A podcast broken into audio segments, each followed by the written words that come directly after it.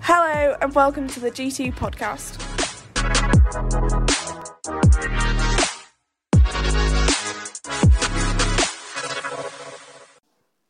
So, any of you that knows me um, will know that I spent quite a bit of. Well, actually, maybe you don't. And now I'm now we know that Leo did breakdancing. Maybe you know things are kept secret, well, aren't they, over many years? So, but I think throughout, uh, many of you that know me will know that throughout my twenties, I spent a lot of time interviewing really, really old people. So, like like people who'd been doing interesting things in the 1950s um, and I interviewed them as part of research I was doing. Uh, so I interviewed a lot of nuns, a lot of nuns in the sort of 95 plus uh, nuns. I don't think I interviewed anyone over 100, but some people were fairly close. Um, one of them, I, I, went, so I was in, I went to Philadelphia in the US, and it was the day after Donald Trump got elected. And no one whoop for that, yeah. Um, it was the day after Donald Trump got elected, and I went to this old people's home for nuns right? Genuinely, they all retire to this one building and they all just play bridge and drink wine. And because Donald Trump had been elected the day before and they were quite annoyed, they were playing a lot of bridge and drinking a lot of wine.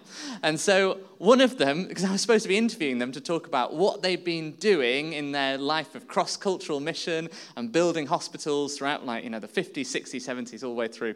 And they just would get wheeled into these rooms where I would then interview them, but they were so cross. So they kept telling telling me secrets and things about people that they probably weren't supposed to say. And then they say, oh, you can't write that down. I'd be like, well, why are you telling me then? There's no point. And honestly, they, I spent hours listening to these incredible people tell me all these crazy things they did 50, 60 years ago and wondering, are any of them true? So I went to find out. I then went to Germany, where, where a lot of the like records were kept for what these nuns had been doing, and I found letters that they'd written 50, 60 years earlier with exactly what they'd told me had happened. They were telling the truth. Now, I did a lot of interviews throughout like these few years, and some people told me genuinely insane stories of like, missionaries that were faking it and stealing money from countries in suitcases and being stopped at the border. Uh, we had, there were tales of espionage. There was, um, there was a murder in a global health team. That was a crazy one. Didn't expect that one. Um, what else was there? Uh, there was someone, there was a, another nun, but this nun lived in York who she had a whole incredible life where she ended up um, also kind of running a hospital in a really remote area um, in Africa. And she uh, told me that um, the president had been uh, bombed and ended up on her operating table, and the next day the newspapers denied all of it. And like the history still says that he wasn't properly bombed, but she was like, he was, he was on my operating table. I saw him. Throughout my, all these interviews and all these people I was meeting, I had to discern who was telling the truth. Were they just making it up? Were they, were they embellishing? Had memory changed over the years? Had their way of imagining what they did become something entirely new? And a big part of, okay, so I was pretty naive. I basically believed pretty much what anyone told me. Um, but over time, I'd have to check with like the different archives and different records. Did any of this happen? And what could I put down in the history I was writing of what really went on 50, 60 years ago in all these different settings? I had to discern the truth amongst lots of competing voices. And if you hadn't got it already from the game before, that's what we're looking at today. We're looking at who do you trust? What do you trust? How do you discern the truth? And can we trust God? And we're in a series building on what Toby spoke about last week about speaking truth to power. Now, that seem, might seem like a very grandiose thing. Uh, and we'll land with the end of the series looking at where Jesus says he will give us the words to say before any authorities and power that we come before. Um, but in order to get there, we want to see throughout the Old Testament these many different prophets who spoke truth to the kings and the powers of the lands that they were in. And today, today we're going to be looking at a particular individual who spoke truth to power. But the thing that I want us to really take out of this is he, did he trust God the whole way? Who was he trusting? And who can we trust? How do you discern the truth from the lies of people like Jamie Wynn? Um, so let's look at. No, Jamie Wynn does not lie. I think that might be the first time he's lied. And it was very, very impressive. Um, right, so shall we look at the passage? Today we're looking at 1 Kings 13. So this is a wild story, right? It's full of twists and turns. It's got gifts, it's got lions, it's got lies, it's got dinners. Are you ready? Right. Are you all there? I think some of you got Bibles around the table that might help. It's quite long. It's quite long, so we're going to track slowly through it. Most of the talk is going to be going through this passage, to be honest.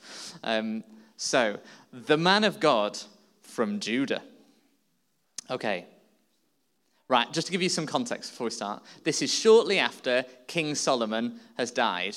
So, no King Solomon, maybe some of you know who King Solomon is, big king in the Old Testament.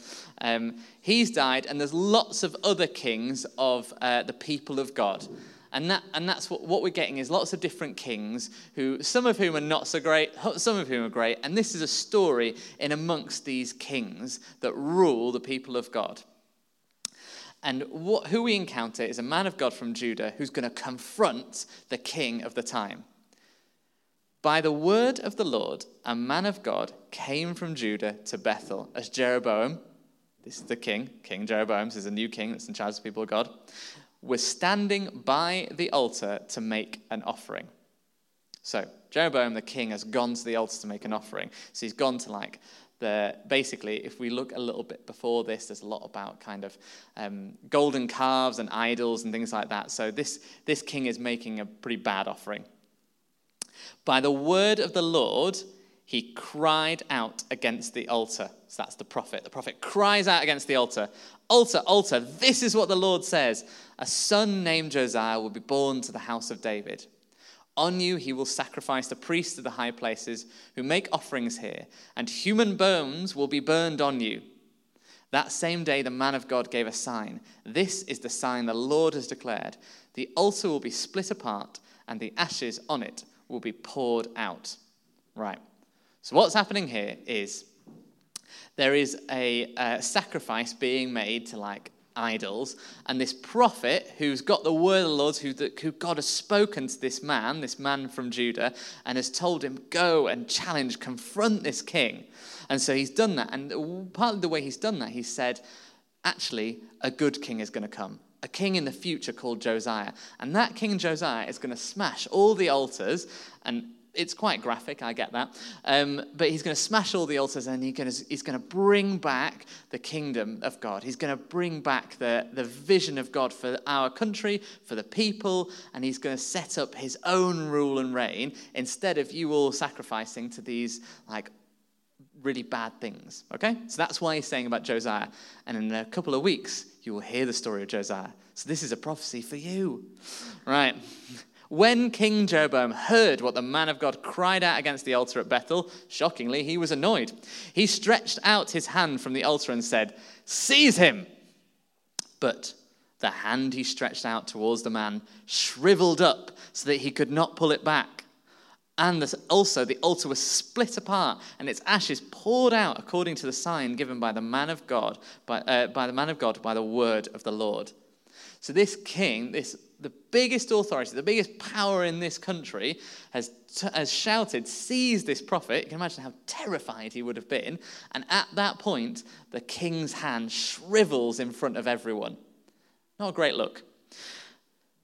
Then, then the king said to the man of God, Intercede, so he's terrified. Intercede with the Lord your God and pray for me that my hand might be restored.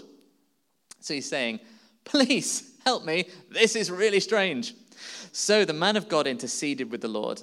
He interceded, meaning he prayed to God to ask him to, um, to help. And the king's hand was restored and became as it was before. The king said to the man of God, Come home with me for a meal, and I will give you a gift. So his tune has changed from seize him, I kill him, to come have dinner with me, because his hand was shriveled up, and the man of God, this man of God from Judah, has prayed and it's been healed. So, talk about trying to confront truth, you know, trying to speak truth to power. This is quite an extraordinary example of it. So, but the man of God answered the king Even if I were to, even if you were to give me half your possessions, I would not go with you. Nor would I eat bread or drink water here. For I was commanded by the word of the Lord, you must not eat bread or drink water or return by the way you came. So he took another road and did not return by the way he had come to Bethel. So I'm sorry if I'm laboring it. I just think there's a lot of detail here, so I just want to make sure we're all on the same page as we go through. Right? The king has said, Come have dinner with me. I like you now. Okay, it was a bad thing with the shoveled hand, but now I think maybe, maybe you're all right and me and you could be friends. But the man of God has been spoken to by the Lord, and the Lord has said to him, Don't do that. This is not a good idea. This guy is not to be trusted. Don't have bread or water on this journey. It's almost like saying, Fast. Fast as you go do this mission for me. Fast from bread and water, because that's going to keep you on, the, on my course. And he's also said, um, You must return by the way you came. Does anyone know another instance in the Bible where this happens? where a prophet, what's that? The three wise men. There is no prize, but well done. That is exactly what happens with three wise men. Do you remember with, with Herod? And they're told to go back by the way they came. I think there's some. He said, not by the way they came. Oh, it's not by the way they. It's sort of the same. It's the same. Don't, he says, it's, but in this he says, return by the way you came. Oh, and he says, no, don't. He says, you, sorry. This is really helpful. That, I told you, this passage is complicated. This is why we're going through it slowly. He said, Don't eat or drink and, and don't return by the way you came. Okay, right. We're on the same page now. It's an important thing because God's saying, Follow my path. That's the point. He's saying, Don't, don't di- be diverted by any of the different people you come across. Don't listen to their voice or trust them over me because they can't be trusted. Listen to my voice don't eat with them, don't drink with them. Just go and speak to this king and challenge him because what he's doing is not good, and then return. Then come back to me. So, man of God, he's doing all right. He's challenged the king, and he's not agreed to go have dinner with him. Verse 11. Now, there was a certain old prophet living in Bethel whose sons came and told him all that the man of God had done there that day. They also told their father what he had said to the king. Their father asked them, Which way did he go? And his sons showed him which road the man of God from Judah had taken. So he said to his sons, Saddle the donkey for me. And when they had saddled the donkey for him, he mounted it and rode after the man of God. He found him sitting under an oak tree and asked, are you the man of God who came from Judah? I am, he replied. So, man of God's on his way back. People are hearing about what he's been doing because news is spreading. Um, and there's an old prophet who wants to, um, to go and meet this, um, this younger prophet. So we're going to call them the young prophet and the old prophet, right? The man of God from Judah is the young one. There's an older prophet that's gone to, um, to, to find him. And he's asked him, Are you the man of God who came from Judah? And the young prophet, who's done the shriveled hand, says, Yes, I am, he replied. So the prophet, older, said to him, Come home with me and eat. Is this ringing alarm bells? What do you think the young prophet should do? Well, we'll see. The man of God said, I cannot turn and go with you, turn back and go with you, nor can I eat bread or drink water with you in this place. I have been told by the word of the Lord, you must not eat bread or drink water there, or return by the way you came. The old prophet answered, I too am a prophet, as you are. And an angel said to me by the word of the Lord, Bring him back with you to your house, so that he may eat bread and drink water. But he was lying to him. So the man of I know. It's very helpful in the Bible. It explicitly says it because there's no like there's no particular tone that's given. I, I just did that myself. Um, so the man of God returned with him and ate and drank in his house.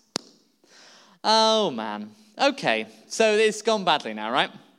While they were sitting at the table, the word of the Lord came to the old prophet who had brought him back.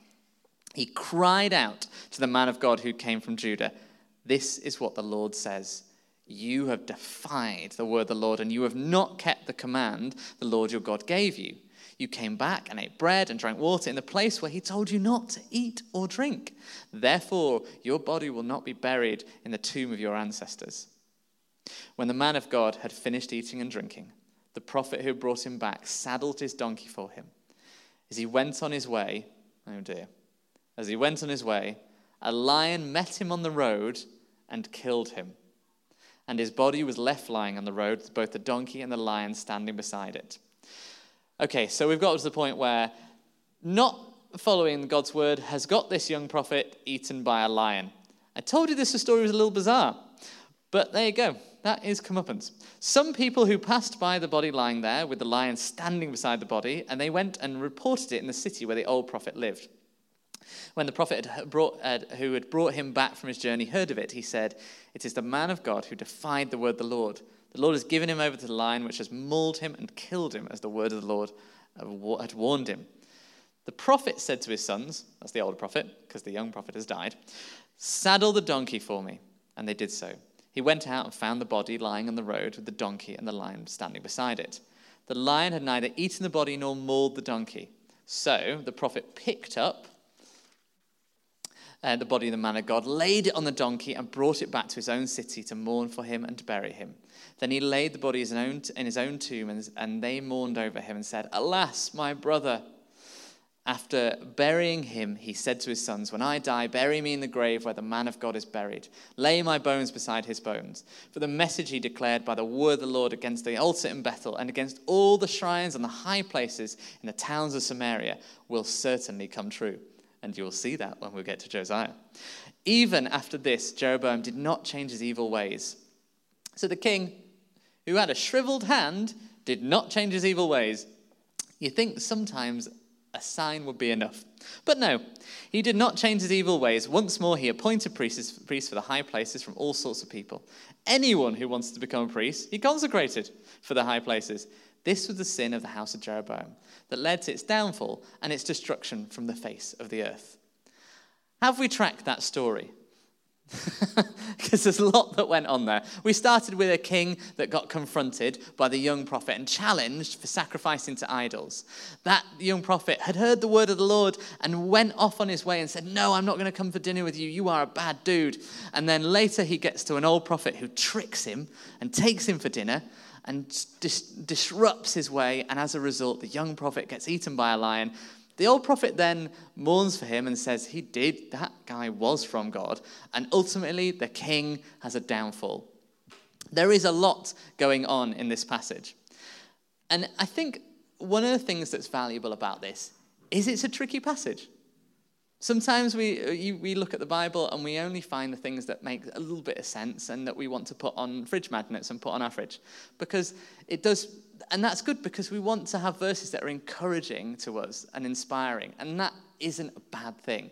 But also, sometimes we need to sit in the more difficult passages, partly because it reminds us of how mysterious God is how much bigger he is than us, and how when we come up against difficult things or difficult passages or confusing things, it doesn't mean that he's abandoned us or he's different to what we expected or there's a or there's a problem or we're not clever enough or anything like that. It's just a difficult passage and that's okay and we can spend time mulling on it and we might even be able to get something out of it. What i would love us to get out of this is about how we trust in god and who we trust in.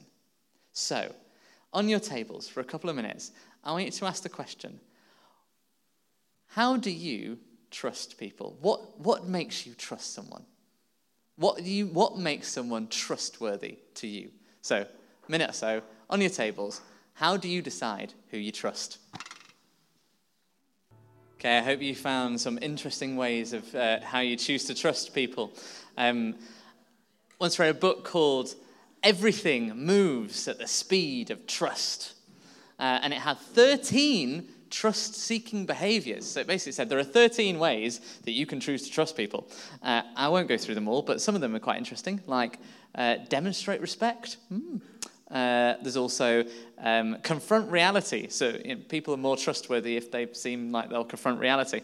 Um, or clarify expectations, or accountability, or keeping commitments.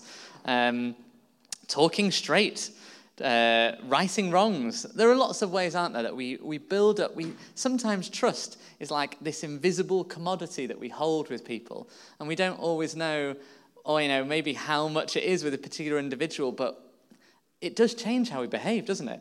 When we cho- when we actually do trust someone, it changes how we respond to them, and it changes how what place they have in our lives. Um, and the same is the case with God. This young prophet, the big thing that went wrong is he trusts God at the beginning.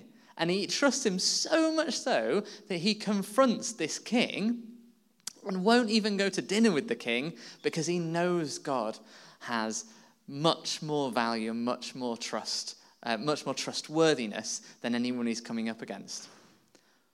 But then it kind of goes off the rails a bit, doesn't it? And he comes up with this old prophet who, for some reason, he just abandons what he was doing before. And I think there's a little bit about maybe something about persevering in trust in this for us.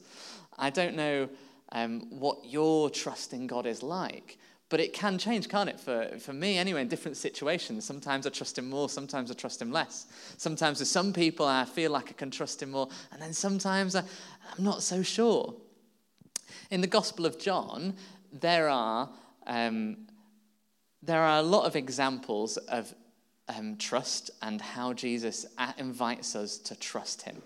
Now, we've been learning the word koinonia quite a lot in the last few weeks, but I'm going to add a new, new word to our burgeoning Greek lexicon. And uh, are, you, are you ready for marturia? Ooh, marturia. it's like almost as big as Woo's Fire Pit Fest. Um, this word occurs 47 times in the Gospel of John, and it means witness or testimony, to witness or to testify. Because throughout the Gospel of John, if you read it, what's going on is different ways of inviting trust. In fact, there are 30, there are 14 different types of testimony in the Gospel of John. Loads of, and what I mean is, there are loads of ways that Jesus' life is being reported. There are different types of people, t- uh, different types and ways that people are talking about what Jesus did and what happened, because the writer of the Gospel of John is saying, you can trust this account. With all these different ways, this, there are witnesses, there are testimonies. You can trust what I am writing here. And ultimately, you can trust Jesus, who himself is saying, I testify about this. There are witnesses to this. So, a lot of um, the Gospel of John is asking us can we trust Jesus? Can we trust this man? Can we trust that he is God? Um, and I sometimes wonder is, is that enough? Is it enough to have evidence? Is that, is that something that will build your trust, having evidence of something? Or is it more? Is there more going on in our relationship with Jesus than just evidence? If you knew, and this is true, that there was a there were historical evidence of Jesus having lived in other accounts all over, would that be enough to believe that he was God and follow him? Well, maybe not. Maybe that's not enough. Um, I know some people who really do believe that's enough, who are like, actually, the historical account of Jesus really means a lot to their faith because they're like, this is believable. There's something going on here. But for me, it's actually a little bit more in that, in that for me, I think it's partly about having faith that he is someone I can have a relationship with now. And that trust comes from not like a rational defense, like evidence, like I was talking about with all those different people that I had to interview who's trustworthy, who isn't.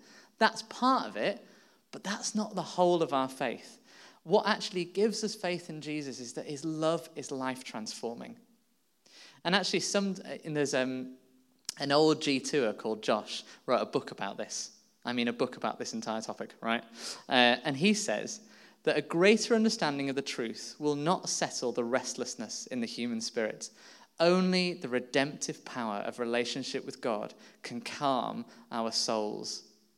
Only the redemptive power of relationship with God can calm our souls. So we can believe in Jesus and trust that what the words are said, what words are said about him are true, but there's also something else, which is building a trusting relationship with him now and being transformed by that love. So, my big question here is do you trust him? Do you trust Jesus and what in? And can you trust him? What would help you trust him? The unnamed prophet didn't trust God, I think, in the simple things. He could trust him in the big things with the king and with the shriveled hand, but maybe not so much with the dinner with the prophet on the road. It seems like for him, speaking truth to power and doing the big leadership, impressive stuff of like condemning the altars and the idols was actually something he could trust God in. But he was so easily derailed by this older guy. I, don't know if any of us can know why. I don't even know why the old prophet wanted to trick him. It's really difficult to know. Some of you may want to spend the next few years studying this passage and you can come back and tell me. But I mean, in the last couple of months looking at it, I couldn't figure it out. I don't know why he's trying to trick him.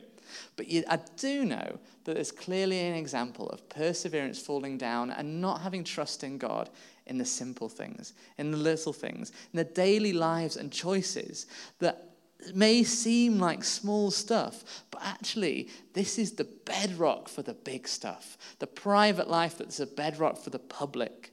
Sometimes we disregard God and trusting in God in the smaller things mm, because for some of maybe it's more difficult.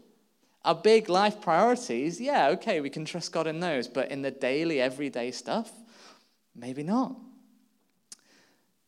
Through the church, through the Bible, through our friends and family, we, we are given the voice of God. Through, his, through in prayer with him, he speaks to us and he's speaking to all of us. But actually, easily we can get distracted from that as we go through our life. One of my favorite lines in the book of Hebrews is faith is the substance of things hoped for and the evidence of things not seen. The final thing I want to say about this is the older prophet is a leader. And for some of you, this passage might raise things about being disappointed by leadership, because what derails this guy is really corrupt leadership. And we see that all over, whether it's been in your own lives, like relationships where you trusted and that trust was failed, or whether it was in the context of church, because there are a lot of them. And now I, I trust the leadership of this church. I think they're great. Um, but they might fail me. Like we can trust, we can trust leaders and we can put our trust in them, but we also know that there are many times where they fail because they're human. What's different is with God, we can trust Him and He won't fail us. God's word is rock solid. The word he gave to the prophet at the beginning of the road he asked him to go on and the food he asked him not to eat was true. God is revealing in this um, something about his character to the people writing and the people involved. And what is it about his character that's so striking? His word is trustworthy. He is trustworthy. As it says in Proverbs 3 trust in the Lord, lean not on your own understanding. In Psalm 84, it says, The Lord is with me, I will not be. Sorry, in Psalm 118, it says, The Lord is with me, I will not be afraid. In Psalm 84, it says, For the Lord God is a sun and shield. The Lord bestows favor and honor. No good thing does he withhold from those whose walk is blameless. Lord Almighty, blessed is the one who trusts in you. Psalm 56 says, When I'm afraid, I put my trust in you. In God, whose word I praise, in God I trust. I shall not be afraid. What can flesh do to me? In Isaiah 26, it says, A song will be sung in the land of Judah. You keep him in perfect peace whose mind is stayed on you because he trusts in you. Trust in the Lord forever, for the Lord God is an everlasting rock. And in Psalm 37, it says, Do not fret because of those who are evil, or be envious of those who do wrong. For like the grass, they will soon wither, like green plants, they will soon die away. Trust in the Lord and do good Dwell in the land and enjoy safe pasture. Take delight in the Lord, and he will give you the desires of your heart. Commit your way to the Lord. Trust in him, and he will do this. He will make your righteous, righteous reward shine like the dawn, your vindication like the noonday sun. Be still before the Lord and wait patiently for him. Do not fret I wonder for you where it is that you want to step into greater trust. Maybe for you today is the first step of trust. Maybe for you, you've been trusting in God a long time and there's an opportunity, a reminder, a little reminder to trust Him that little bit more, to invite Him that little bit more into another part of your life where you're not so sure. I'm going to pray now and then we're going to sing together. Um, but as I, as I close up, I encourage you there's, there's, this is a long journey. And as Toby spoke last week about the, the prophet um, speaking to David, grace is always on offer. This is not about feeling terrible at the places you don't trust in Him and thinking you're going to get eaten by a lion, because it is unlikely. I mean, maybe not totally out of the realms of possibility, but it's pretty unlikely. We have Jesus who has given His life for us, who offers us a relationship of trust and offers us grace when we mess up. This is a long haul relationship where we build trust over time. You might not trust everything all instantly, but Jesus is inviting you into a relationship where that grows. So the opportunity today is to grow it just a little bit more, not to feel bad about where it's gone wrong in the past, but trust that little bit more, maybe in the everyday simple. And let's pray. Father God, we pray that we would trust you more because we know that you are trustworthy. We know that we can trust in you. And when we, afraid, we are afraid, Lord, we pray that we could put our trust in you. Lord, we know that the one who is trusts in you, one who is blessed, trusts in you. So we ask, Lord, to bring us into that deeper relationship.